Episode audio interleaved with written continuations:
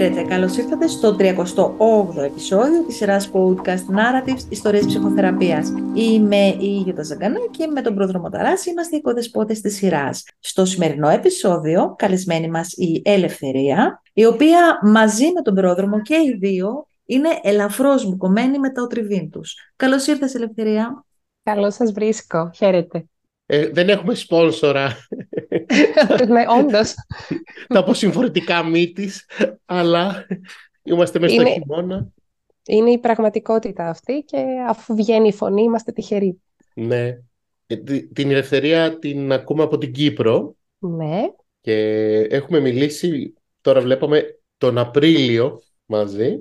20 επεισόδια πιο πριν. Όχι. Ναι, ακριβώς, ναι. 20 επεισόδια πιο πριν είχε ακούσει την ιστορία του Δημήτρη και μου είχε στείλει ένα email. Κάναμε κάποιες προσπάθειες να τα πούμε, αλλά δεν τα καταφέραμε. Οπότε σήμερα με πολύ χαρά σε έχουμε μαζί. Ωραία.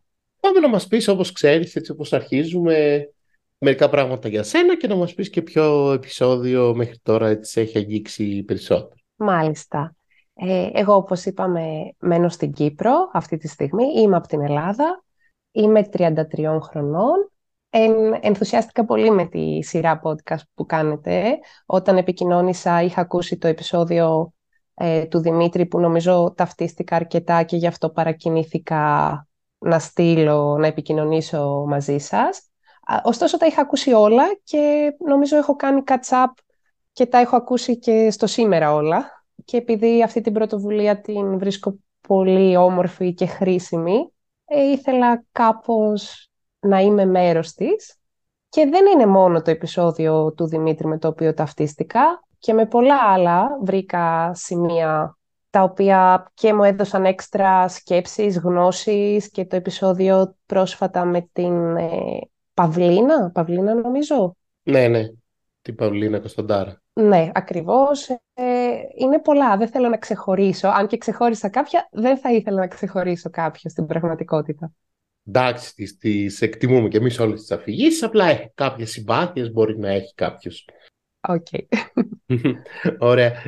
Για πες μας λίγα παραπάνω για σένα. Βρίσκεσαι στην Κύπρο, ζεις μόνιμα, βρίσκεσαι εκτάκτος, πώς... Αυτό είναι μια ερώτηση που πάει και κατευθείαν στο βρίσκει, πατάει το κουμπί μου αυτή τη στιγμή, γιατί είμαι μάλλον σε ένα μεταβατικό στάδιο που δεν ξέρω αν είμαι μόνιμα ή όχι. Ήρθα για μεταπτυχιακές σπουδές στα 29 μου. Έχουν τελειώσει οι σπουδές αυτές, οπότε τώρα εργάζομαι. Δεν θα έλεγα ότι είμαι πολύ χαρούμενη με τη ζωή που έχω εδώ, άρα σχεδιάζω να γυρίσω πίσω. Έτσι νομίζω, έτσι λέω τώρα. Ναι, συγγνώμη. Από την Ελλάδα, από την Αθηνά. Μεγάλωσα στην Αθήνα, αλλά στα 18 έφυγα για σπουδές στην Κρήτη και μετά ζούσα εκεί. Ζούσα για 11 χρόνια εκεί. Οπότε είμαι και λίγο διχασμένη και όταν επιστρέφω κυρίως στην Κρήτη. Έχεις οικογένεια εκεί κάτι? Η καλύτερη σου φίλη θεωρείται οικογένεια. Βεβαίως. Κυρίως, ναι. Mm-hmm. Οπότε, ναι, η οικογένειά μου, η βιολογική, είναι στην Αθήνα. Mm-hmm. Είσαι σε σχέση, είσαι παντρεμένη? Είσαι... Όχι, ούτε παιδιά έχω, ούτε είμαι σε σχέση αυτή τη στιγμή, οπότε, ναι, αυτό. Ωραία. Για πες μας έτσι λίγο... Πώς ξεκίνησε η επαφή σου με τη θεραπεία? Μάλιστα. Λοιπόν, όπως εγώ έφυγα από την Αθήνα και απομακρύνθηκα από έτσι το πατρικό μου σπίτι, ανοίχτηκε ένας καινούριος κόσμος και κάπως έτσι και με τους ανθρώπους που γνώρισα και οι ευκαιρίες που παρουσιάστηκαν, η πρώτη μου επαφή ήταν στο Συμβουλευτικό Κέντρο Φοιτητών με την ψυχοθεραπεία, το δεύτερο έτος νομίζω των σπουδών μου. Είχε πέσει στα χέρια μου ένα διαφημιστικό των υπηρεσιών του κέντρου, εντελώς τυχαία, και επικοινώνησα μαζί τους. Η αφορμή ήταν το έντονο άγχος που ένιωθα για τα μαθήματα, για το οποίο έβγαινε και σωματικά αρκετά. Οπότε Έτσι ξεκίνησε. Στο συμβουλευτικό κέντρο ήταν η κλινική ψυχολόγος η οποία με είχε αναλάβει. Ήταν γνωστικό συμπεριφορική η προσέγγιση, οπότε βοηθήθηκα άμεσα. Ωστόσο, ανακάλυψα και πράγματα που μέχρι εκείνο το σημείο δεν τα είχα καθόλου συνειδητοποιήσει. Το φανταζόμουν πιο εύκολο, ότι θα είναι πιο εύκολο. Ωραία, εγώ σκεφτόμουν ότι σε ώρα μιλούσες ότι αυτό είναι το σημείο ταύτισης, το πρώτο σημείο μάλλον ταύτισης με τον Δημήτρη, ότι και εκείνος είχε ξεκινήσει από μια επαφή στο πανεπιστήμιο που ήταν. Σωστά, ναι, το είχα ξεχάσει αυτό, αλλά ναι. Το άγχος με τι είχε να κάνει η Ελευθερία? Το άγχος ήταν και για πολλά χρόνια παρόν πάρα πολύ εύκολα και σε όλους τους τομείς στη ζωή μου. Για το παραμικρό. Ήταν ο τρόπος που ζω, από το ότι θα φύγω τελευταία στιγμή από το σπίτι για να προλάβω ένα ραντεβού, ένα λεωφορείο. Ήταν παντού. Σε εκείνη την περίοδο έβγαινε στα μαθήματα, στο εξεταστική. Θα περάσω τα μαθήματα.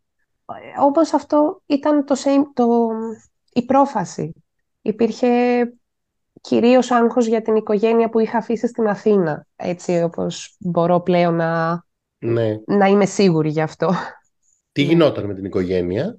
Θα έλεγα έτσι με απλές λέξεις ότι ήταν και παραμένει μια αρκετά δυσλειτουργική οικογένεια. Οπότε μεγαλώνοντας σε αυτή υπήρχαν πολλά θέματα που διαχειριζόμουν και δεν το καταλάβαινα. Πλέον νομίζω ότι υπάρχει και κάποια ψυχική ασθένεια στη μητέρα, όμως είναι τέτοια η σχέση μας που ακόμα και αυτό δεν είναι ξεκάθαρο σε μένα τι είναι. Έχω αποστασιοποιηθεί κάπως και γενικότερα οι πληροφορίες που λαμβάνω από την οικογένεια πολλές φορές δεν μπορώ να είμαι σίγουρη για την αξιοπιστία τους. Τώρα δεν ξέρω πόσο... ναι, εννοείς ότι... οι πληροφορίες είναι μόνο από εκείνους, δεν είχα μιλήσει με το γιατρό της μητέρας μου για να καταλάβω τι ακριβώς υπόθηκε και ποια είναι η διάγνωση, αν υπάρχει διάγνωση. Επίσης, ο πατέρας μου έχει πολλά χαρακτηριστικά κατάθλιψης, αλλά ούτε και σε αυτό υπάρχει διάγνωση. Ο αδερφός μου που είναι μεγαλύτερος από εμένα, και αυτοί είμαστε οι τέσσερις της οικογένειας, όλοι είναι εν ζωή. Ο αδερφός μου επίσης θα πω ότι στο σήμερα είμαι σίγουρη ότι βρίσκεται στο φάσμα του αυτισμού. Αλλά ακόμα και αυτό δεν είναι διαγνωσμένο. Και πάλι εγώ δεν είμαι ειδικός για να κάνω τη διάγνωση, αν και οι μεταπτυχιακές μου σπουδές είναι από το τμήμα ψυχολογίας, συμβουλευτικής σπουδών μαζί με το παιδαγωγικό τμήμα.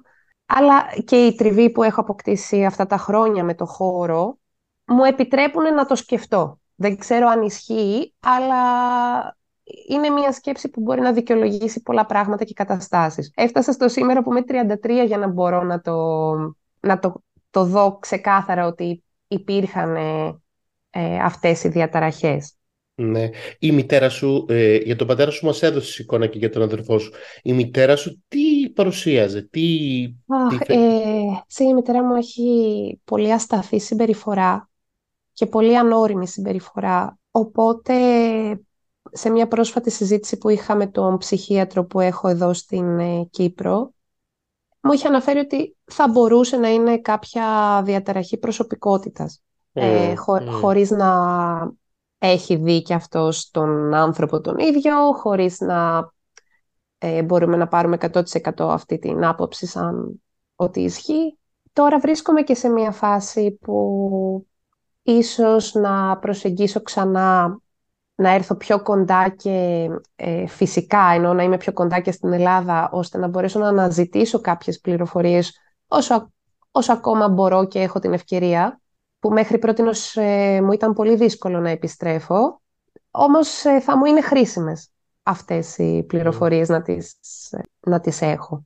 Σου είναι σημαντικό να ξέρεις τι τους συμβαίνει? Ναι. Για μένα η γνώση έχει βοηθήσει πολύ θεραπευτικά και σε εμένα. Δηλαδή, από τη στιγμή που κάτι μπορούσα να το καταλάβω, να το κατανοήσω, μπορούσα και να το νικήσω. Οπότε, ναι, είναι σημαντικό. Θα θα δω με άλλη προοπτική τα βιώματα της παιδικής ηλικίας, τέλος πάντων. Εσύ πώς βίωνες μαζί τους, όταν έμενες μαζί τους, πώς ήταν τα πράγματα? Πολύ ασταθή, με πολύ ανασφάλεια, την οποία τότε δεν την καταλάβαινα, γιατί είναι ο μόνος κόσμος που ξέρουμε μεγαλώνοντας. Έτσι, τα βασικά κομμάτια, για να πούμε, υπήρχε κακοποίηση σωματική, δηλαδή κάθε φορά που δεν μπορούσε κυρίως η μητέρα μου να διαχειριστεί την κατάσταση με εμένα και τον αδερφό μου σαν παιδιά που θα τσακωθούν, θα κάνουν κάποια ζημιά μες στο σπίτι, αυτό πολύ εύκολα έβγαινε σε σωματική βία. Και η λεκτική βία επίσης. Και υπήρχαν υπερβολές στην έκφραση, είτε θετικές είτε αρνητικές. Δηλαδή, έτσι το λέω γιατί θεωρώ ότι περικλεί πολλά αυτή η φράση που έχω ακούσει πολλές φορές από το στόμα της μητέρας μου. Για παράδειγμα, σε τέτοιες καταστάσεις μπορεί να άκουγα το «εγώ σε γέννησα, εγώ θα σε θάψω». Το οποίο με τα χρόνια το έχω απευαισθητοποιήσει. Όμως όταν θα άκουγα και το «σε λατρεύω, θα πέθαινα για σένα, είσαι η ζωή μου», εκεί πέρα εγώ δεν ήξερα τι ισχύει. Νομίζω αυτό το μπέρδεμα και αυτή η σύγχυση είναι που επικρατούσε μέσα στο σπίτι.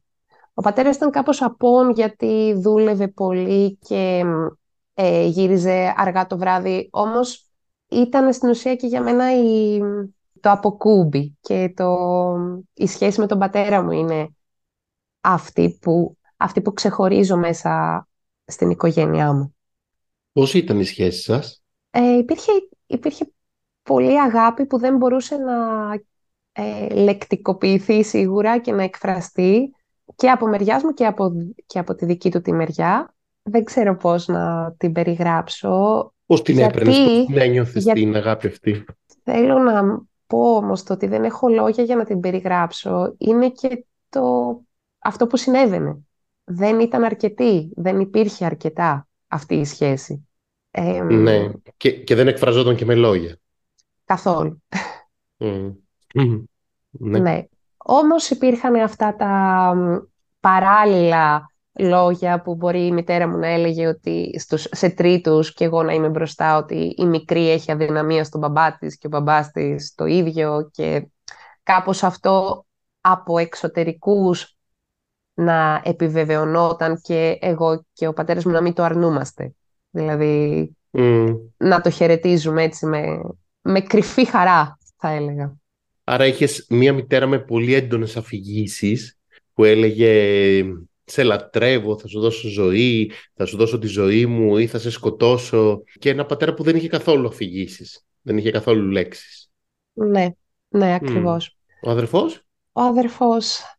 Ο αδερφός, μιας και είναι έτσι 3 χρόνια μεγαλύτερος από εμένα και έχοντας και κάποιες δυσκολίες, πέρα από αυτό που σας ανέφερα νωρίτερα, έχει διαγνωστεί και με δυσλεξία. Εν πάση περιπτώσει, είχε πολλές δυσκολίες να ενταχθεί στο σχολείο, να επιτύχει στο σχολείο. Ήταν το μαύρο πρόβατο. Και εγώ για πολλά χρόνια επιβίωνα με το να είμαι καλύτερη, να είμαι καλύτερη του με κάθε τρόπο. Και η σχέση μας λοιπόν ήταν πάρα πολύ συγκρουσιακή, γιατί εγώ θα μπορούσα να του φορτώσω μια σκανδαλιά που είχα κάνει εγώ πολύ εύκολα, χωρίς να με καταλάβουν. Και εκείνος να μην μπορεί να υπερασπιστεί τον εαυτό του, για παράδειγμα. Οπότε για χρόνια νόμιζα ότι τον μισώ, τον αδερφό μου, και αντίστοιχα και εκείνος. Πολύ διαφορετικά τα ενδιαφέροντά μας, και αυτό βέβαια προέκυψε γιατί εγώ διάλεξα τον άλλον δρόμο, το άλλο άκρο. Εγώ έγινα πολύ καλή στα μαθήματα, όταν εκείνος έμενε στην ίδια τάξη, εγώ ήμουνα η άριστη της τάξης, οπότε χάσαμε την επαφή. Δηλαδή δημιουργήθηκε ένα μεγάλο χάσμα, το οποίο έχει αρχίσει και κλείνει τα τελευταία χρόνια. Και μακάρι να ήταν ακόμα πιο κοντινή η σχέση μου μαζί του και στο σήμερα. Ακούγεται πάντως, Ελευθερία, σαν και τα παιδιά να είχαν μοιραστεί σε αυτό το δίπολο που η μητέρα σου έκανε το τέλειο, κακό, πολύ κακό, πολύ καλό. Δηλαδή σαν έτσι πως έλεγε θα σε σκοτώσω και ή θα πεθάνω για σένα, να υπήρχε και ένα είσαι υπεραγαπώ, είσαι υπερμισό, να υπήρχε και το πολύ καλό παιδί και το πολύ προβληματικό παιδί, ας πούμε, σε εισαγωγικά. Τι ωραία σκέψη, γιατί δεν είχα κάνει αυτή την αναλογία. Θα το κρατήσω. Σκεφτόμουν, ξέρεις, σαν να ήταν western, ας πούμε, ο καλός, ο κακός και ο ουδέτερος, ας πούμε, σαν να μην υπάρχει ενδιάμεση... Ναι, η ισορροπία γενικά ήταν κάτι που έλειπε. Και ναι, εντάξει, και φυσικά ο πατέρας μου κάπως πιο αδύναμος χαρακτήρας, όμως και αυτός όταν έπρεπε να επιβάλλει την τάξη σε μια έτσι, κοινωνία πατριαρχική που θεωρούμε όλοι ότι αυτός ήταν ο ρόλος που έπρεπε να έχει, και εκείνος θα ασκούσε σωματική βία σε εμάς. Φαινόταν βέβαια ότι δεν το έκανε με την ίδια ευκολία που το έκανε η μητέρα μου, αλλά ήταν επίσης ένας τρόπος συνετισμού. Και δεν θυμάμαι ούτε μία πραγματική σοβαρή αιτία για αυτή την τιμωρία. Θέλω να πω ότι περισσότερο ήταν η αδυναμία τους να διαχειριστούν δύο παιδιά, παρά το ότι κάτι πραγματικά κακό είχαμε κάνει, που θα άξιζε μια οποιαδήποτε τιμωρία, όχι αυτήν. Απλά θέλω να πω ότι δεν μπορώ να θυμηθώ έναν ουσιαστικό λόγο για αυτές τις στιγμές. Ναι. Ναι. Ήταν η αδύναμη τους εννοείς να διαχειριστούν τα συναισθήματά τους πιο πολύ, παρά να... Και τις καταστάσεις. Έλλειψη έτσι, παιδαγωγικών γνώσεων. Προφανώς πηγάζουν και από τις δικές τους οικογένειες καταγωγής, που αυτά έχουν παίξει σημαντικό ρόλο. Οι οποίες πώς ήταν οι δικές τους οικογένειες, δηλαδή, πώς ήταν τα πράγματα εκεί? Από τη μεριά του πατέρα μου υπήρχε η εγκατάλειψη, ή τουλάχιστον το αφήγημα της εγκατάλειψης από τον πατέρα τους, δύο αδέρφια, αγόρια και τα δύο, και σε μια έτσι, εποχή που τα διαζύγια δεν ήταν και συχνά, δεν ήταν συχνό φαινόμενο. Είχε πάρει διαζύγιο ο παππούς μου με τη γιαγιά μου. Τον παππού αυτόν δεν τον γνώρισα ποτέ, γιατί μετά από έτσι, αυτό το διαζύγιο, κάπως η γιαγιά τους... επέβαλε, από ό,τι κατάλαβα τα τελευταία χρόνια μετά από κάποιες συζητήσεις, τους επέβαλε το να ξεχάσουν, να θεωρήσουν ότι ο πατέρας τους έχει πεθάνει. Από τη στιγμή που μας εγκατέλειψε, δεν θα έχετε καμία σχέση μαζί του. Και υπήρχε έτσι και αυτό το αφήγημα από την πλευρά του πατέρα μου, ότι δεν το αγγίζαμε ποτέ αυτό το θέμα, αλλά υπήρχαν κάποιες έτσι, μικρές αναφορές, σαν σπόντες, ας πούμε, ότι περίμενα τον πατέρα μου να έρθει να με γράψει στο γυμνάσιο και πήγα και γράφτηκα μόνος μου στο γυμνάσιο. Έτσι, άκουγα από πολύ μικρή σχόλια που παρέπεμπαν ότι υπάρχει ένα θύμα και ένας άνθρωπος που η ζωή του φέρθηκε άδικα. Έτσι, αυτή η αδυναμία για πολλά χρόνια περνούσε πάνω μου κυρίως και όχι τόσο στον αδερφό μου. Λες σαν να σου ζητούσε κάτι. Ναι. Τη συναισθηματική ίσως κάλυψη. Ναι, με τα πολλά από την πρώτη ψυχοθεραπεία τότε στο Συμβουλευτικό Κέντρο Φοιτητών βγήκε αυτό το σοκαριστικό τότε για μένα, ότι ήμουνα ο γονιός της οικογένειας, ήμουνα ο γονέας της οικογένειας για όλους. Και για τον αδερφό μου και για τον πατέρα μου και για τη μητέρα μου. Για τον αδερφό μου όταν θα είχε μείνει στην ίδια τάξη και εγώ θα τον διάβαζα για τα μαθηματικά ώστε να επιτύχει τις εξετάσεις του Σεπτεμβρίου, ενώ εγώ ήμουν 3 χρόνια μικρότερη. Ναι. Και όμως το έκανα και πέτυχε και θα το θυμάμαι σαν μια στιγμή έτσι, πολύ αγάπης και σύνδεσης με τον αδερφό μου, που όμως τα κίνητρα δεν ήταν τόσο καθαρά τότε.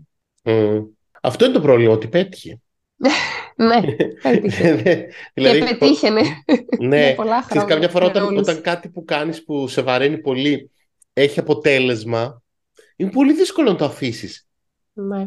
Αυτό μέχρι και σήμερα με απασχολεί, γιατί και τα επαγγέλματα που κάνω και τα πράγματα που φέρνω εις πέρας έχουν ένα βαθμό δυσκολίας.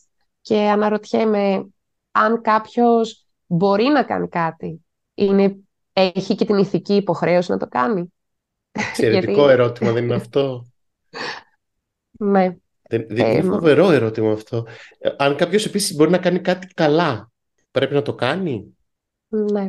Εγώ θα έλεγα, εάν κάποιος μπορεί να κάνει κάτι καλά και βάζεις στον εαυτό του συνεχώς, ή μάλλον επιλέγει αυτό το δείκτη δυσκολίας να υπάρχει, δηλαδή είναι σαν ένας πύχης που θέλει συνεχώς να τον ανεβάζει, να τον ανεβάζεις. Επειδή κάποια στιγμή μοιραία έρχεται η κόπωση, ναι, χρειάζεται κάποιος δηλαδή να προλάβει το σημείο που θα καταλάβει ότι αυτό δηλαδή μερικές φορές τη ροή των πραγμάτων και της ζωής μας γοητεύει. Ότι μπορώ να το κάνω και αυτό, Και έρχεσαι κάπου και κουράζεσαι. Ναι. Έχουμε φτάσει και σε αυτά τα σημεία, φυσικά. Το καλό είναι ότι πλέον έχω διαχωρίσει, τουλάχιστον στο το επαγγελματικό κομμάτι, και το επιλέγω με κάποιο... Στο επαγγελματικό κομμάτι ότι το έχω οριοθετήσει, εν πάση περιπτώσει. Για παράδειγμα, τώρα τα τελευταία 3 χρόνια εργάζομαι σε σχολεία σαν συνεργάτης εξωτερική του σχολείου για παιδιά που έχουν δυσκολίες στη συμπεριφορά τους και στην ένταξή τους στο σχολικό περιβάλλον. Και σε γυμνάσιο και σε δημοτικό. Οπότε οι καταστάσεις είναι ακραίες για βίες συμπεριφορές και όχι μόνο. Και εγώ είμαι καλή σε αυτό και μου αρέσει αυτό. Και εκείνη τη στιγμή νιώθω πολύ ότι υπάρχει το flow. Δεν σκέφτομαι τίποτα άλλο. Δεν θέλω να κοιτάξω το κινητό μου. Είμαι εκεί. Το θεωρώ πολύ σημαντικό για μια δουλειά αυτό. Όμως η εξάντληση και η ενέργεια που καταναλώνω δεν ξέρω αν είναι ισορροπημένο αυτό δηλαδή που δίνω με αυτό που παίρνω. Εντάξει, βέβαια, φαντάζομαι αυτό το καταλαβαίνεις, ότι όταν είσαι βιδωμένη στο ρόλο του να βοηθάς παιδιά με δυσκολίες, να βοηθάς ανθρώπους με δυσκολίες και είσαι βιδωμένη από τα 5, εντάξει, δεν μπορεί να μην είναι δύσκολο. Δηλαδή, πώς το λένε, να το ακούζε παιδί μου από τόσο μικρή ότι σε χρειαζόμαστε με 1000 τρόπους, είτε να είσαι το καλό παιδί για να είσαι το καλό παράδειγμα, είτε να βοηθάς τον αδερφό σου για να... Κάπως, παιδί μου, αυτή από τη μία η ανάγκη του να γίνεις υπεράνθρωπος και μόνο έτσι να βοηθάς είναι πολύ σημαντική, και η ανάγκη του να στερείς σε πλευρές σου ώστε να βοηθάς. Είναι 2 πολύ βασικές εντολές που σου έχουν δώσει. Ένα, ότι δεν χρειάζεται απλά να βοηθήσεις τον αδερφό σου, πρέπει να γίνεις υπεράνθρωπος για να το βοηθήσεις. Είτε ένα παιδί 3 τάξεις χαμηλότερες να βοηθάει τον αδερφό του στα μαθηματικά θέλει υπεράνθρωπη προσπάθεια. Και δεύτερον, ότι το να απαρνηθώ τις κακές μου, ας πούμε, σε παρένθεση, τις πιο άτακτες πλευρές για να τους δείξω την τέλεια εικόνα, και αυτό είναι μια πολύ δύσκολη εντολή. Ναι. Και αυτό υπήρξε και έτσι. Το θέμα της δεύτερης ψυχοθεραπείας που έκανα μετά από πολλά χρόνια, το ότι ήρθε στην επιφάνεια, όπως είπε ο ψυχοθεραπευτής εκείνος, ότι είμαι ένα βαθιά ενοχικό άτομο και ότι αυτή η ενοχή δεν με άφηνε να δω ποια είναι η ταυτότητά μου. Δεν ξέρω, εντάξει, θα πω ότι είμαι πολύ καλύτερα σε αυτό το κομμάτι πλέον, οπότε και αυτό το επάγγελμα που έχω επιλέξει, το οποίο... με κάνει να νιώθω καλά, ή ήταν η ταυτότητά μου ή έγινε. Κάπως σκέφτομαι κάποιες φορές αν θα μπορούσε να ήταν διαφορετικά τα πράγματα, αν η κλίση μου, η πραγματική, ήταν κάτι άλλο και όχι τα παιδιά και το σχολείο. Ναι, εντάξει, βέβαια δεν μπορούμε να τα διαχωρίσουμε τόσο πολύ αυτά. Δεν ξέρω, Γιώτα, τι λες. Εγώ λέω ότι είσαι σε ένα καλό timing και σε ένα καλό σημείο, έτσι ώστε να μπορέσεις να οδηγήσεις τον εαυτό σου εκεί που, ξέρεις, να βρεις που ανήκεις περισσότερο. Και να απομονώσεις ίσως αυτά τα κομμάτια, τα υποχρεωτικά μέσα σου, επειδή τα κουβαλάς από μικρή, ότι θα πρέπει να είσαι έτσι όπως έχει ορίσει κάποιος ότι θα είσαι, ή πολύ καλή, ή αυτή που θα προσφέρει, αυτή που θα ξεχωρίζει. Νομίζω ότι σε αυτό το σημείο, έτσι όπως ακούω, και πραγματικά είναι καθηλωτική η αφήγησή σου, θεωρώ ότι είσαι σε αυτό το σημείο που κάπου πας. Ναι. Πάντα κάπου πάμε, έτσι κι αλλιώς. Δεν νομίζω ότι θα σταματήσουμε. Κάπου πας για να το βρεις. Ναι. Αναρωτιέμαι, θα το βρούμε ποτέ αυτό που ψάχνουμε, γιατί... κάτι άλλο που νομίζω με χαρακτηρίζει στο κομμάτι αυτό είναι πολλά ερωτήματα έτσι υπαρξιακά. Πέρα από τα βιώματα έτσι, της παιδικής ηλικίας που μπορεί να μου έχουν δώσει κάποια χαρακτηριστικά και κάποια έτσι καταθλιπτική διάθεση και προδιάθεση, έρχεται και πολύ έντονα το κομμάτι της ματαιότητας και των κοινωνικών αδικιών, ενώ ότι πάντα υπάρχει αυτή η ερώτηση τι νόημα έχει όλο αυτό. Άρα αν θα το βρούμε εν τέλει αυτό που ψάχνουμε. Τι νόημα έχει, εννοείς να προσπαθούμε, να εξελισσόμαστε ή να θέλουμε να βρούμε το δρόμο το δικό μας, που τι είναι αυτό ας πούμε, με την καρδιά μας ακολουθούμε. Ναι, όταν όμως το δούμε με τη σκοπιά της θνητότητας. Εντάξει, κοίταξε, για βιολογικούς λόγους, ας πούμε, κατά βάση όλοι έχουμε μία συγκεκριμένη πορεία. Το θέμα είναι πώς θα επιλέξουμε αυτή την πορεία και πώς θα επιλέξουμε αυτή τη δρομή. Δηλαδή, κάποιος μπορεί να επιλέξει ένα δρόμο που να είναι με υπέροχη θέα. Κάποιος μπορεί να επιλέξει ένα δρόμο που να είναι στην Κρήτη που σου αρέσει και που επιστρέφει συχνά. Ο καθένας επιλέγει ένα δρόμο. Από σένα εξαρτάται κατά πόσο ξέρεις το μέσα σου θα είναι ήρεμο και θα είναι κοντά σε αυτό που επιθυμείς και θέλεις, πιστεύω. Αλλά σίγουρα θα το βρεις. Και γι' αυτό σου λέω, ακούγοντάς σε, θεωρώ ότι είσαι σε έναν δρόμο που προσπαθείς και που είσαι κοντά στο να το βρεις. Μακάρι. Ναι. Μακάρι έτσι, και για όλους. Ναι. Εγώ ακούω, Ελευθερία, ότι σαν να λες ότι είσαι σε μια μετάβαση νοήματος. Ναι. Σαν να λες, μέχρι τώρα το νόημα ήταν να βοηθήσω, αφού μπορώ, και τώρα λες, ωραία, ή αφού με υποχρεώνουν κάπως οι καταστάσεις, ναι, ότι εγώ είμαι το υγιές άτομο στην οικογένεια, εγώ θα βοηθήσω. Και αυτή η βοήθεια που παρέχω, όποια κι αν είναι αυτή, έτσι βλέποντας μια γενικότερη εικόνα κοινωνικά, νιώθω ότι είναι μια τρύπα στο νερό. Δηλαδή αυτή τη ματαιότητα ήθελα να περιγράψω. Δηλαδή ότι αυτό που δίνει σε μένα προσωπικό κίνητρο, αν το δω σε μια μεγαλύτερη σκοπιά, τι αντίκτυπο έχει. Αλλά εντάξει, ας πούμε ότι ο στόχος μου είναι να μεγαλώνω κάθε φορά το αντίκτυπο που έχει αυτή η βοήθεια. Αν είναι ένας... Εντάξει, και ξέρεις, αυτό μπορεί να είναι τώρα ένα συναίσθημα που έρχεται πιο πολύ από την οικογένειά σου. Μπορεί να είναι ένα συναίσθημα που να έρχεται περισσότερο από το βίωμά σου ως παιδί, γιατί όντως τι να πρωτοπιάσεις και τι να πρωτοαφήσεις. Ναι.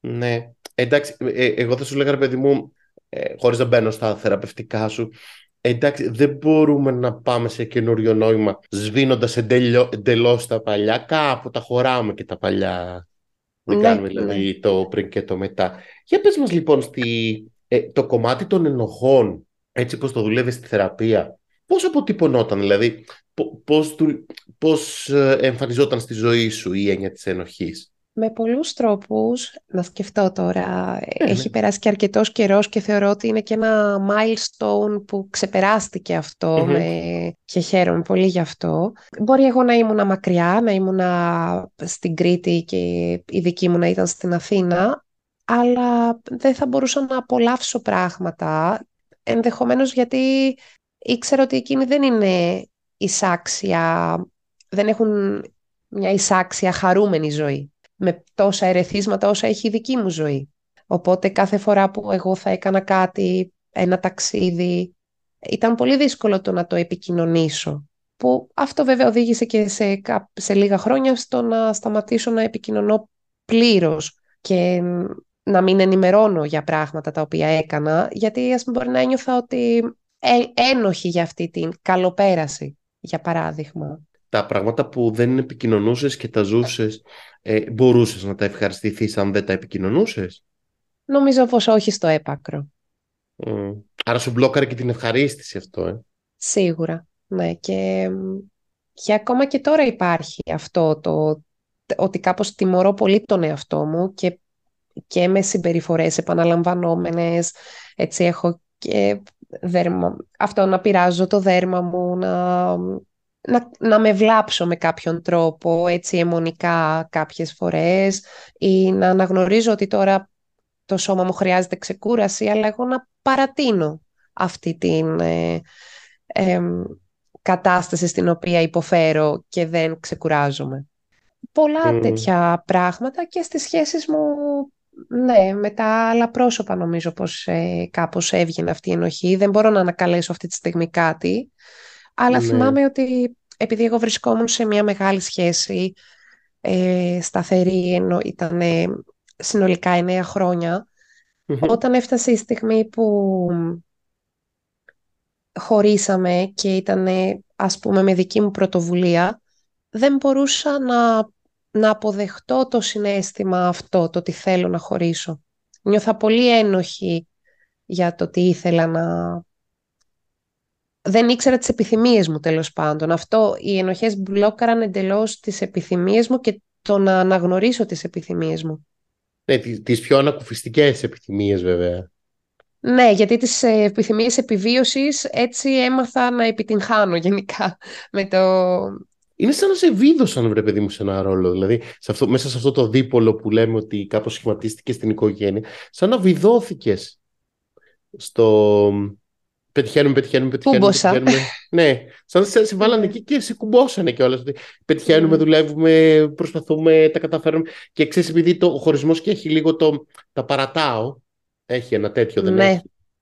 Αυτό τώρα... με βασανίζει. Το ότι αν φύγω από κάποια σχέση, αν τελειώσω μια σχέση, είναι ότι την παράτησα. Και έχω εμείνει σε σχέσεις προσπαθώντας να πετύχουν. Αλλά αυτό ισχύει και για τη δουλειά μου, δηλαδή να μην αποδέχομαι ότι ένα παιδάκι ίσως να μην μπορεί να βοηθηθεί από εμένα, αλλά εγώ θα κάνω την υπερπροσπάθεια για να μην τα παρατήσω. Σχετικά με την επιτυχία, πολλές φορές οι αποτυχίες είναι αυτές που μας οδηγούν στην σωστή επιτυχία, δηλαδή εκεί που πρέπει να πάμε. Άρα μέσα από την αποτυχία βρίσκουμε την επιτυχία, θεωρώ, κάποιες φορές. Δηλαδή είναι ως προϋπόθεση, είναι ένας δρόμος που περνάμε, είναι ένα στάδιο που περνάμε. Ναι. Και το να μάθουμε και να επιτρέπουμε στον εαυτό μας να αποτυγχάνει, και αυτό ήταν κάτι που έπρεπε να το διαχειριστώ.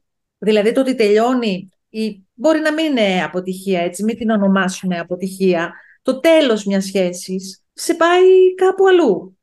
Άρα, ξέρεις, μέσα από την αποτυχία δεν προχωράς, δεν εξελίσσεσαι. Αυτό δεν αλλάζεις.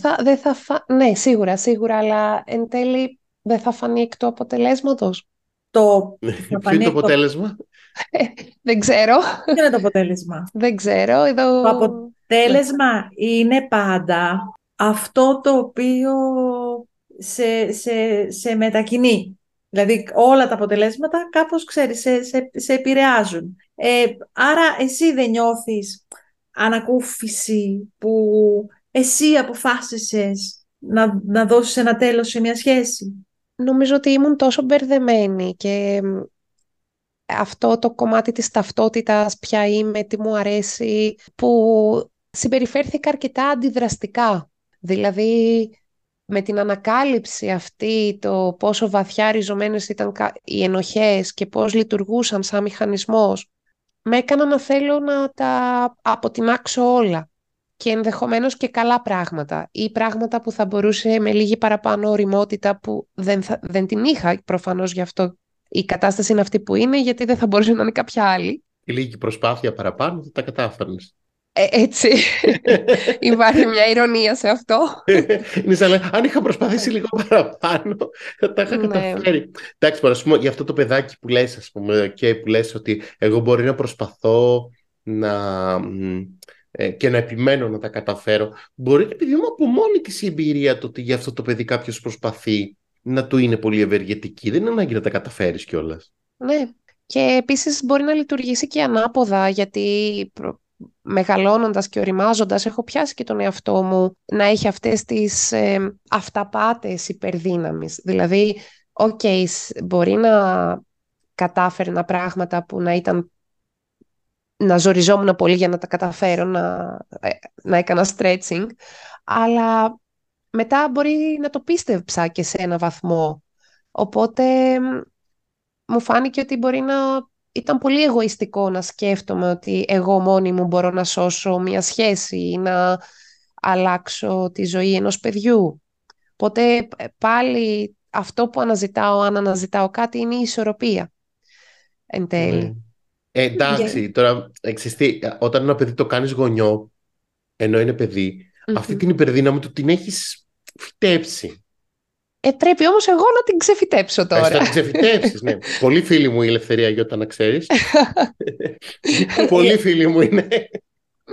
Θέλω λίγο και στους δυο σας. Θέλω να πω το εξής, ότι υπάρχει, φανταστείτε ότι είναι ένα λάστιχο που σήμερα μπορώ να καταφέρω να κάνω μια μικρή κίνηση, αύριο μπορώ να κάνω μια πιο μεγάλη κίνηση, μπορώ να το τεντώσω, μπορώ να το... Δεν χρειάζεται πάντα, ας πούμε, η προσπάθειά μας να είναι στο μέγιστο και στο maximum. Και τι σημαίνει τα καταφέρνω τελικά. Να είμαι χαρούμενη είναι, νομίζω, για μένα είναι, το κριτήριο. Η επιτυχία. Ενώ εγώ νιώθω ότι είμαι ένας αισιόδοξος άνθρωπος. Αν ρωτήσουμε τους φίλους μου ή τους πολύ κοντινούς μου, θα με περιγράψουν ως ένα μελαγχολικό άτομο. Ενώ ότι ψάχνω αυτή τη χαρά, τη βρίσκω στις στιγμές, όμως το καταθλιπτικό συναίσθημα υπάρχει. Και φτάσαμε εδώ στην Κύπρο και στα 30 μου να πάρω μια διάγνωση, έτσι, μιας χρόνιας, έτσι, κατάθλιψης, για να μπορέσω να αρχίζω να το αποδέχομαι και να το δουλεύω, τέλος πάντων, με έναν τρόπο πιο καλό προς τον εαυτό μου, δηλαδή με περισσότερη συμπόνια. Πώς την πρωτοπήρες, πώς την πρωτοάκουσες αυτή τη διάγνωση, Ελευθερία? Την αναζητούσα. Από την προηγούμενη μου ψυχοθεραπεία είχα ζητήσει από τον θεραπευτή, μετά από 2 χρόνια συναντήσεων, να μου πει τη γνώμη του, την άποψή του, τι μπορεί να έχω, τι έχει παρατηρήσει σε εμένα, και μου το είχε αρνηθεί. Γενικά αυτή η ψυχοθεραπεία ήταν κάπως συγκρουσιακή και εκεί έμεινα, παρότι δεν υπήρχε η χημεία, επειδή δεν ήξερα. Νόμιζα ότι θα μπορούσα εγώ να την κάνω τη θεραπεία να δουλέψει. Λες και εξαρτάται μόνο από εμένα.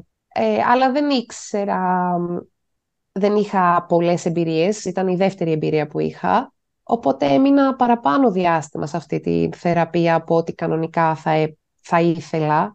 Ναι, αυτό το λέω γιατί επιζητούσα αυτή τη διάγνωση και όταν εν τέλει ήρθε, σοκαρίστηκα. Ενώ ήταν τι κάνει νιάου-νιάου στα κεραμίδια, εγώ ήμουνα καινούρια chapter στη ζωή μου.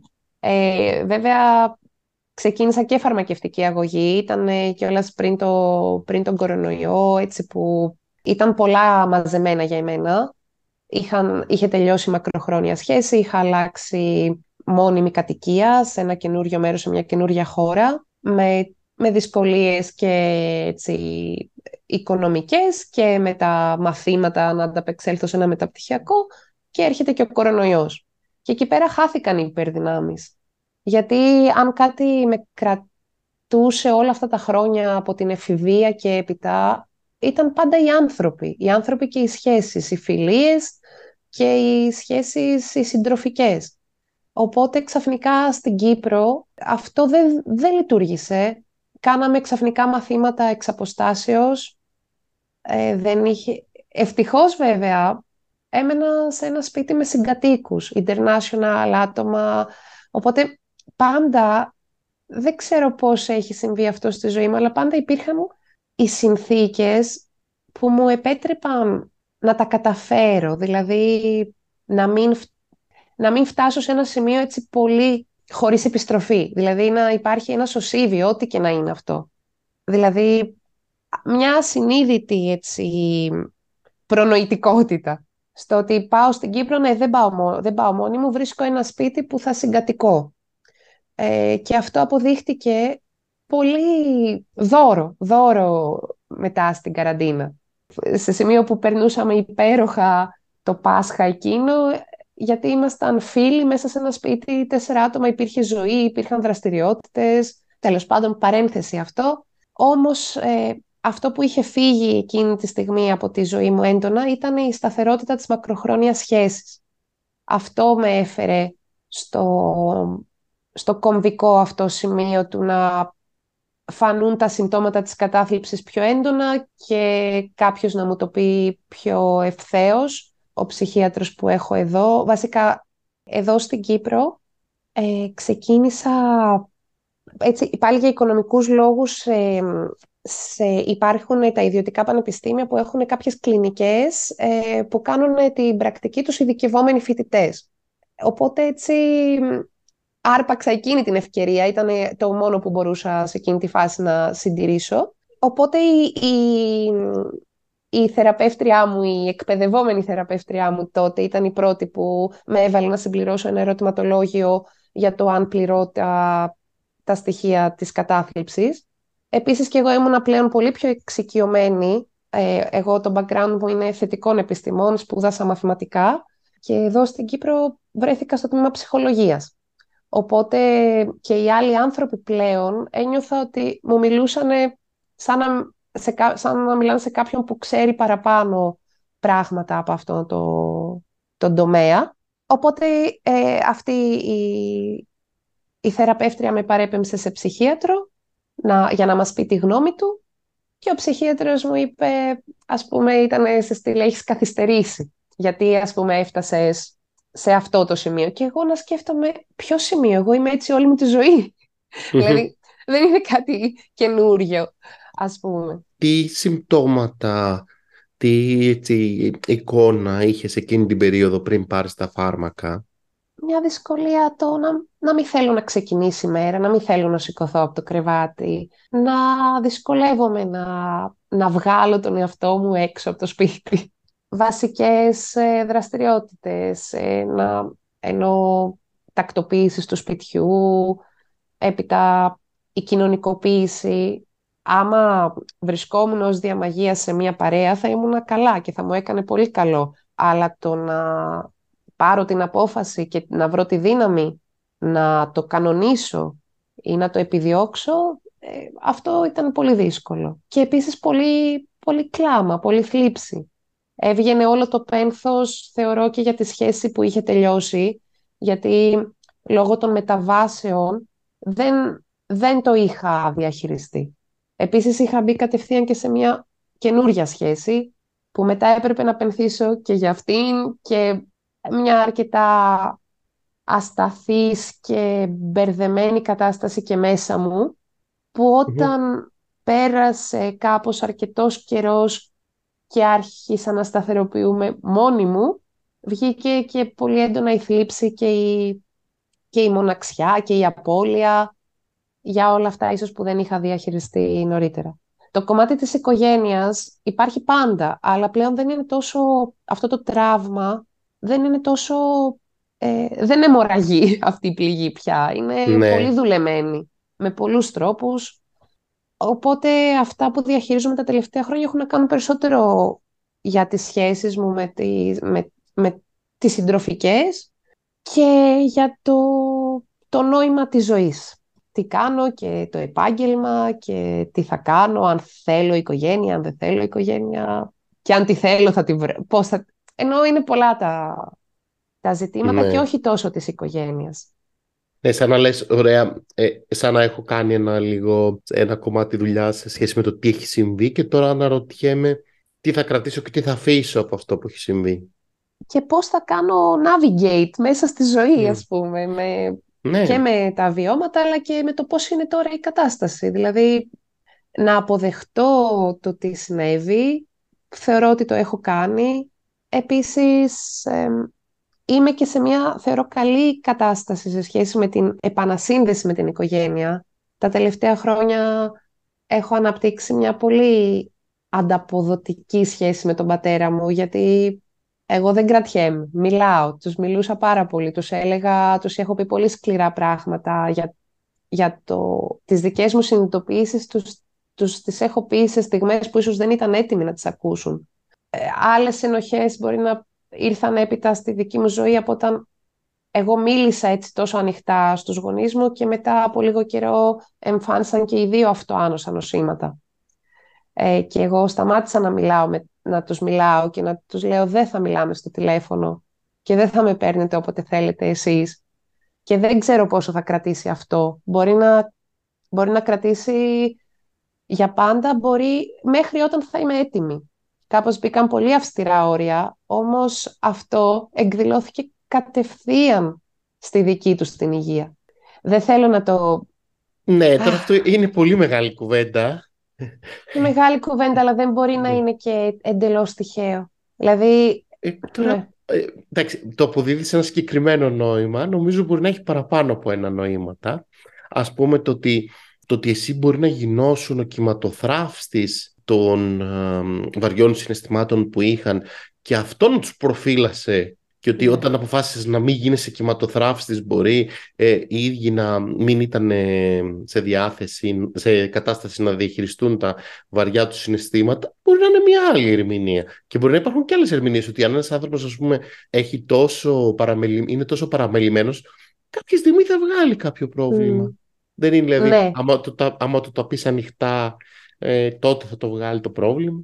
Πλώς αυτό που θέλω να πω, και συμφωνώ απόλυτα, και πάλι δεν θέλω να αναλαμβάνω περισσότερη από την ευθύνη που μου αναλογεί, όχι μόνο επειδή δεν μου αξίζει, αλλά και επειδή μου ακούγεται πολύ εγωιστικό και αλαζονικό. Αλλά θέλω να πω όμως ότι δεν είναι ότι σταμάτησα να είμαι κυματοθράφστης απλώς. Είμαι και πολύ άγαρμπη στον τρόπο που επικοινώνησα. Κάποιες φορές όταν κάνω τις συνειδητοποιήσεις μου, τώρα μεγαλώνοντας έχω λιάνει, οριμάζοντας έτσι γίνομαι πιο μαλακή με αυτό, αλλά σε πολλούς ανθρώπους σημαντικούς στη ζωή μου, τις δικές μου συνειδητοποιήσεις και αφυπνήσεις, τους τις πέταξα μπροστά τους πολύ άγαρμπα. Θες τον όρο μαγική σκέψη? Όχι, τι είναι αυτό? Ο όρος μαγική σκέψη είναι ένας όρος που έχουν τα παιδιά όταν παθαίνει κάποιος γονιός τους κάτι, ότι τα ίδια με κάποια συμπεριφορά τους το προκάλεσαν. Ναι. Αυτό λέγεται magical thinking. Είναι ένας όρος που ορίζεται από τα παιδιά, ότι τα παιδιά πολλές φορές για πράγματα που συμβαίνουν στους γονείς έχουν την αίσθηση ότι η δική μου στάση προκάλεσε σε σένα κάτι. Και ενώ όχι κάτι σε στενοχώρεσε, κατάλαβες. Ναι. Ναι. Πολλές φορές, ας πούμε, όταν χάνουν ένα γονιό τα παιδιά, λένε έφταγα εγώ γιατί δεν τα πήγαινα καλά με τα μαθήματά μου. Ναι. Νομίζω από αυτό προφυλάσσομαι, από αυτή τη μαγική σκέψη προφυλάσσομαι, γιατί τείνω να εκλογικεύω πολύ τα πράγματα. Άρα δεν θα την αποδεχτώ αυτή τη σκέψη. Ακόμα και αν την κάνω, δεν θα την πάω παρακάτω. Ναι. Καλά κάνεις, μωρέ. Για πες λίγο για τα κομμάτια του νοήματος. Ένα πράγμα που αναρωτιέσαι είναι, ωραία, πώς θα το πάω από εδώ και πέρα σε επαγγελματική ταυτότητα? Και άλλες ταυτότητες αναρωτιέσαι για τον εαυτό σου, πώς θα το πας? Ναι, κυρίως την οικογενειακή, την δημιουργία δικής μου οικογένειας και πώς. Και επίσης εδώ... Για παράδειγμα, τώρα είχα κάνει μια αίτηση για ανάδοχος γονέας, η οποία δεν ξέρω αν κάποιο γραφειοκρατικό θέμα, το email αυτό δεν απαντήθηκε ποτέ, ενώ αυτό που στην ουσία η αίτηση ήταν για να συμμετέχεις στην εκπαίδευση. Το training το 9 μήνο νομίζω, ήταν κάτι που ήθελα να κάνω. Και αυτό, ας πούμε, δεν απαντήθηκε, το άφησα όμως ως έχει, γιατί βρισκόμουν και σε μια σχέση που επίσης έχει τελειώσει. Οπότε με απασχολεί το να αναπαράγω το DNA μου. Υπάρχει λόγος όταν υπάρχουν παιδιά που περιμένουν υιοθεσία και παιδιά που χρειάζονται στέγη, μια ανάδοχη οικογένεια. Και αν θέλω να τα κάνω αυτά, είμαι αρκετά δυνατή για να τα κάνω και θα τα κάνω μόνη μου. Όλες αυτές οι απορίες. Ναι. Η αναπαραγωγή του DNA έχει να κάνει και για το να μην αναπαράγεις και κάποια από τα, ας πούμε, άρρωστα κομμάτια της οικογένειας. Όχι. Δεν φοβάμαι σε αυτό. Δεν φοβάμαι γι' αυτό. Φοβάμαι τη σκέψη ότι είναι πολύ εγωιστικό. Ότι δεν υπάρχει λόγος, χωρίς να... Δεν το λέω αυτό πιστεύοντας το 100%. Όμως υπάρχει μια έντονη σύγκρουση μέσα μου για το αν χρειάζεται να κάνω... Αν χρειάζεται, είναι λάθος η λέξη. Για το αν... Έχει νόημα για σένα. Ναι, αν έχει νόημα για μένα να κάνω παιδιά. Δικά μου παιδιά. Πονηρό ερώτημα μου φαίνεται. Πονηρό. Ναι. Αχ, για βοήθησέ με. Δηλαδή, ξέρεις τι άκουγα εγώ τώρα, σε σκεφτόμουν σε σχέση με το, σαν να λέγεις, από ποια συνθήκη δεν θα αναπαραχθεί ο ρόλος του να βοηθήσω. Και αισθανόμουν ότι αν γεννήσεις παιδιά, ας πούμε, ότι εκεί ίσως να υπάρχει ένας κίνδυνος να αναπαραχθεί ο ρόλος, γιατί θα είσαι στη βιολογική οικογένεια. Και στο χερθόμουν λοιπόν η εναλλακτική είναι να βοηθήσεις ένα παιδί που έχει ανάγκη. Και λέω πάλι δεν ξεφεύγουμε από αυτό. Ναι, ακριβώς.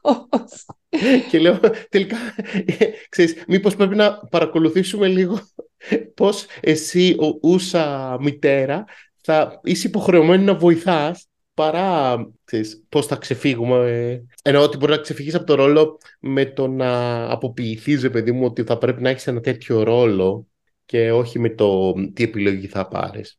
Ναι, βέβαια και οι δύο αυτές επιλογές μου φαίνονται πραγματική υποχρέωση να βοηθήσεις.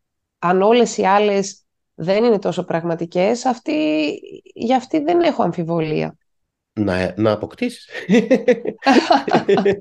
Εντάξει, θέλω να πω ότι είναι, επειδή μου σαν να λες γονεϊκή σχέση, επειδή εσύ γονεϊκή σχέση είχες με τους δικούς σου. Η γονεϊκή σχέση σημαίνει βαριά υποχρέωση να βοηθήσεις.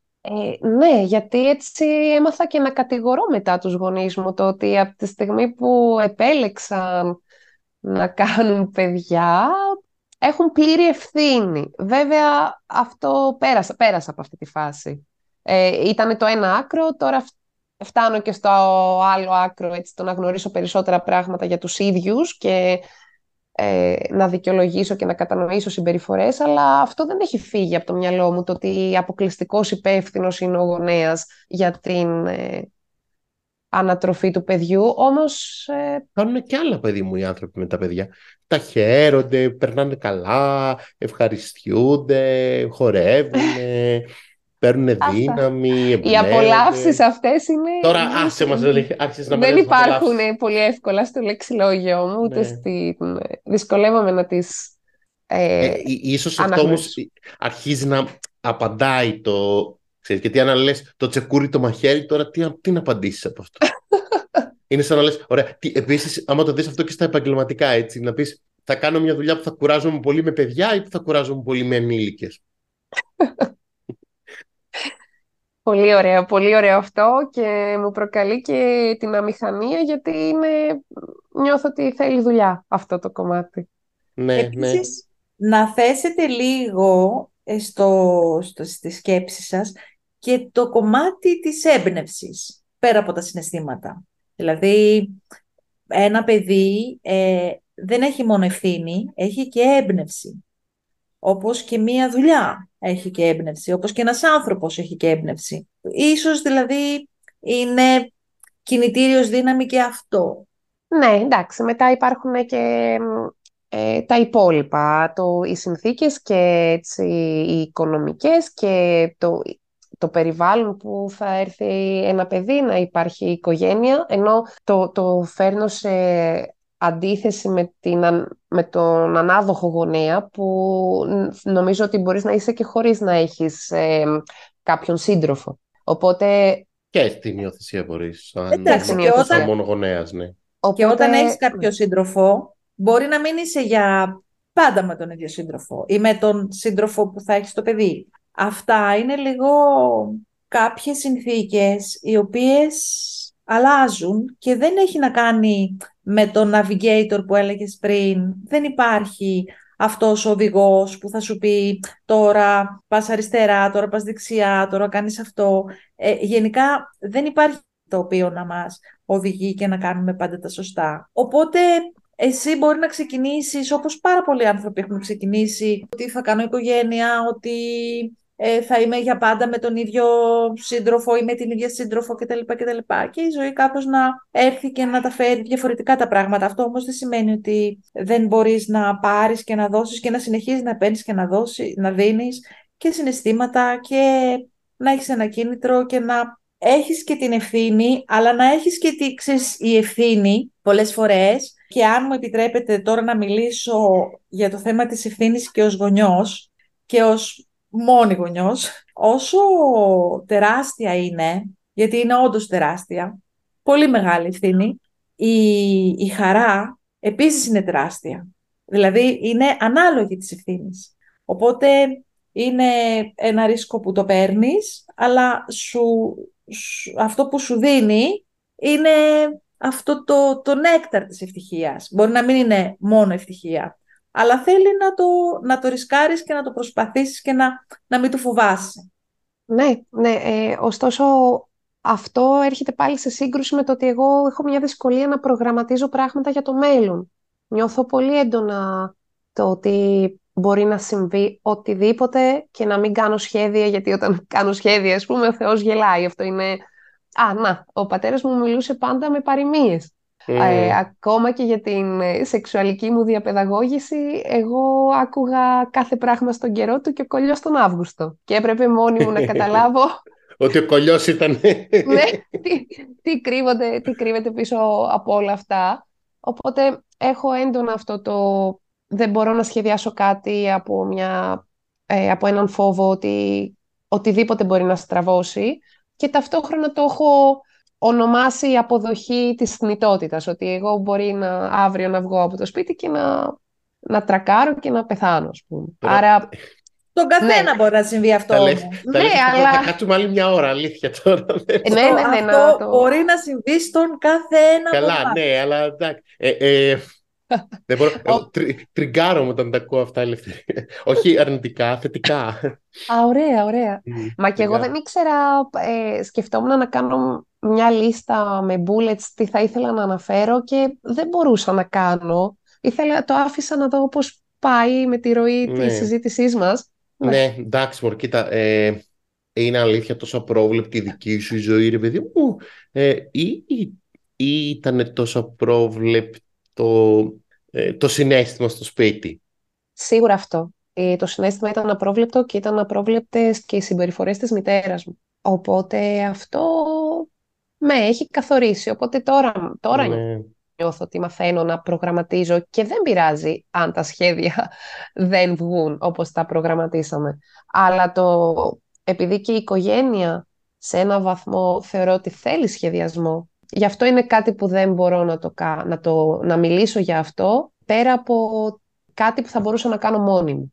Για οτιδήποτε άλλο συνεπάγεται ότι υπάρχει κι άλλος άνθρωπος, δεν μπορώ να μιλήσω για αυτό αυτή τη στιγμή. Ναι, εντάξει, έχεις και το δίκιο σου σε αυτό. Εντάξει, τώρα εγώ νομίζω ότι είσαι πάρα πολύ καλή στον προγραμματισμό, αλλά... μαθηματικός έχει σπουδάσει η κοπέλα. Είναι δυνατόν να μην είναι πολύ καλή στον προγραμματισμό? Ναι, αλλά νομίζω... Δεν το ήθελα όμως, να το πούμε και αυτό, δεν ήθελα να σπουδάσω. Άμα τελειώνεις μαθηματικός χωρίς να το θέλεις, ακόμα καλύτερα, ξέρεις. Ναι, γενικά ο μαζοχισμός υπάρχει, δηλαδή... Μην τελείωσες μαθηματικός στην Κρήτη, είπες? Ναι. Στην Κρήτη. Εμείς κρατάμε την επιστήμη, δεν κρατάμε το αν ήθελες ή δεν ήθελες. Το πήρες στο πτυχίο σου. Άρα πιο δύσκολο. Το πήρα και κρατάω και το problem solving και την λογική και την μαθηματική σκέψη. Αλλά κατά τα άλλα ντρέπομαι να πω ότι είμαι μαθηματικός. Επίσης, ξέρεις, οι ψυχολόγοι έχουν αναπηρία στα μαθηματικά. Γενίκευση. Αυτό είναι μια γενίκευση. Αλλά μας αρέσουν οι γενικεύσεις. Τι πήγες να πεις, Γιώτα? Η κοπέλα έχει πτυχίο στα μαθηματικά και προσπαθεί να μας πείσει, ας πούμε, ότι δεν είναι καλή στον προγραμματισμό. Δεν το δέχομαι. Όχι ότι δεν είμαι καλή. Είναι κάτι που φοβάμαι να το κάνω, γιατί αυτή η απρόβλεπτη φύση της ζωής με έχει πληγώσει. Και προσπαθώ να αποφύγω να ξαναπληγωθώ. Τώρα καλά έχει δίκιο ο πρόδρομος που λέει τον πρόδρομο τον εντριγκάρεις από άλλη... από έτσι επαγγελματική, με την επαγγελματική του ιδιότητα. Εμένα με εντριγκάρεις με το πείσμα μου, ότι όχι, θα γίνουν πια στα πράγματα, όχι έτσι όπως τα έχει το μυαλό. Δεν λέει ότι δεν θα τα κάνει.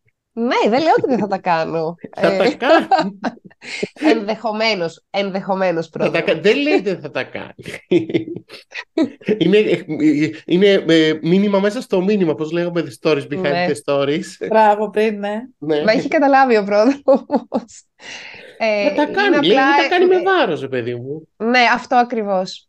Ένα safety που νιώθω εγώ, ένα δίχτυ ασφαλείας, ότι αν έχω αυτό το βάρος και αυτή την ενοχή, ότι ζω πιο τίμια, δεν ξέρω πιο τίμιος προς ποιον δεν έχω καταλάβει.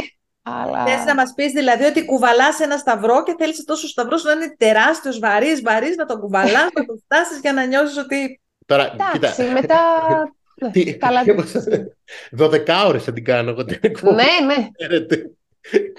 Γιατί μετά ταλαντεύομαι σε άλλα ζητήματα, ότι πόσο σημαντική είμαι για να κουβαλάω σταυρό και δεν είμαι σημαντική και πόσο σημαντικός είναι ο άνθρωπος γενικά σαν μονάδα. Οπότε μετά πάλι πάει στο υπαρξιακό και γι' αυτό θα ήθελα κάποια στιγμή να δοκιμάσω έναν θεραπευτή ή μια θεραπεύτρια που να είναι της υπαρξιακής σχολής. Και επίσης θα ήθελα να δοκιμάσω και την ομαδική ψυχοθεραπεία που θεωρώ ότι...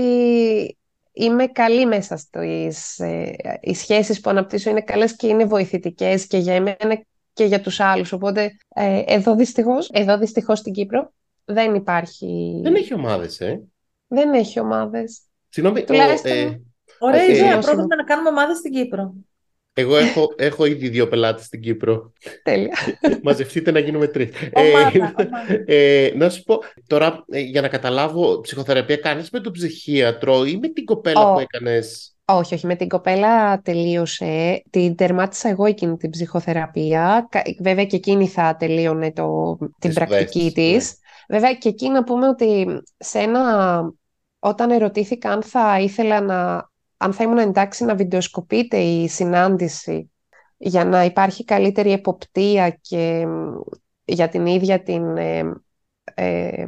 θεραπεύτρια, εγώ δέχτηκα πάλι όμως με το αίσθημα να βοηθήσω. Δηλαδή, της ευθύνης, ότι κάθε πράξη που κάνω να έχει ένα μεγάλο αντίκτυπο και το οποίο με τυραννάει γιατί με κάνει... Δεν ξέρω αν τα κίνητρά μου για αυτό είναι καθαρά ή είναι εγωιστικά. Και... Υπάρχουν ένα από τα δύο. Έλαντε. Δεν είναι άσπρο ή μαύρο. Και αν ήθελες να βοηθήσεις, ήθελες και να βοηθηθείς, ήθελες και να ακούσουν την ιστορία σου και να βοηθηθούν. Αλλά να καμαρώσεις και εσύ που τους βοήθησες, και τι να κάνουμε τώρα. Ωραία τα λες. Και τελικά τώρα με ποιον κάνεις θεραπεία? Υπάρχει τώρα μία μετάβαση μεγάλη.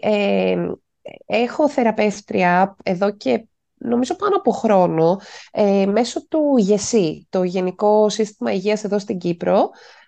Μόλις μπόρεσα και εγώ με σταθερή δουλειά να έχω... Η Γιώτα ξέρει για το ΓΕΣΥ πολλά πράγματα, να τη ρωτήσεις μετά. Ναι, οπότε... Είναι πάρα πολύ βοηθητικό αυτό, το ότι η ψυχοθεραπεία είναι πολύ χαμηλού κόστους, πολύ πολύ χαμηλού κόστους μέσω του ΓΕΣΥ. Η θεραπεύτριά μου είναι από τις καλύτερες θεραπείες που έχω κάνει αυτή, όμως αυτή τη στιγμή δεν έχουμε κοινό πρόγραμμα. Οπότε εδώ και 2 μήνες δεν έχουμε βρεθεί και πρέπει να... Θα ήθελα να κάνω το επόμενο βήμα για να μπορέσω να συνεχίσω τη θεραπεία μου. Τι προσέγγιση είναι, ξέρεις?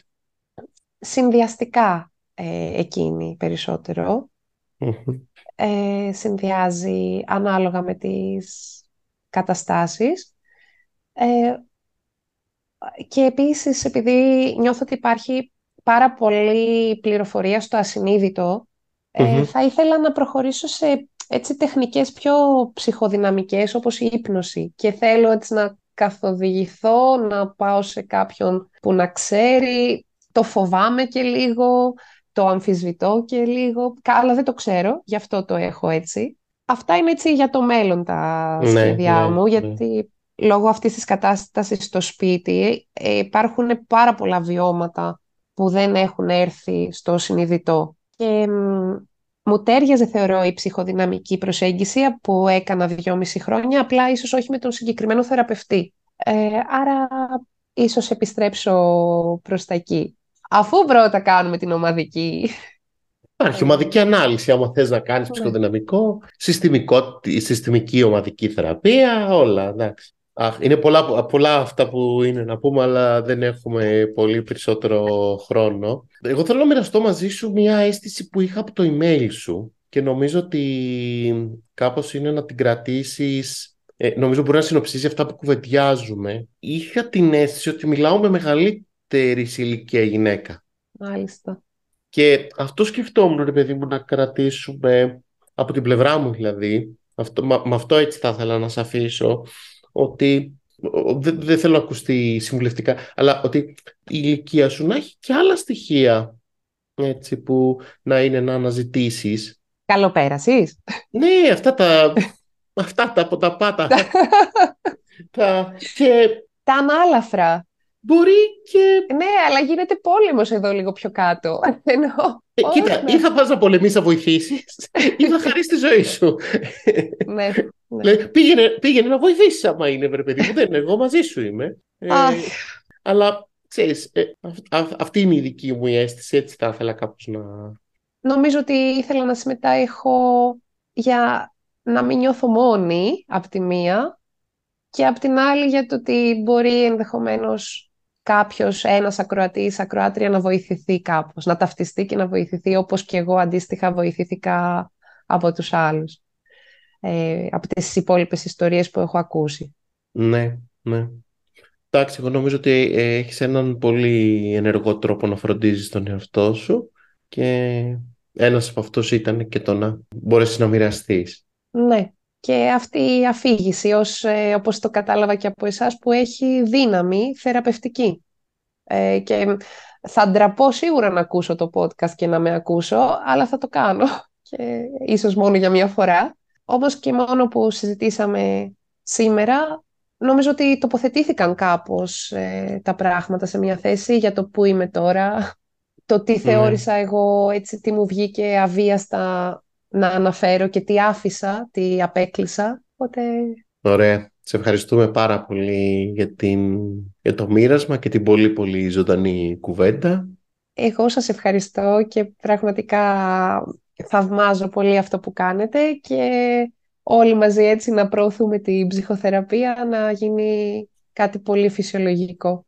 Εγώ, Ελευθερία μου, θα σου ευχηθώ να ελευθερωθείς από κάθε βάρος που δεν χρειάζεσαι και να αφήσεις, ξέρεις, αυτή την μπάλα που σε κρατάει, τη σιδερένια που σου καθυστερεί το βηματισμό και να πας πιο γρήγορα εκεί που θες να πας και εκεί που θες να φτάσεις. Σε ευχαριστώ πάρα πολύ και χάρηκα πάρα πολύ που σε γνώρισα. Ακούσατε το 38ο επεισόδιο της σειράς Podcast Narratives Ιστορίας Ψυχοθεραπείας με την Ελευθερία. Σας ευχαριστούμε πολύ. Ευτυχισμένα το 2024, καλή χρονιά σε όλους, δημιουργική και ευτυχισμένη, και σας περιμένουμε στο επόμενο επεισόδιο.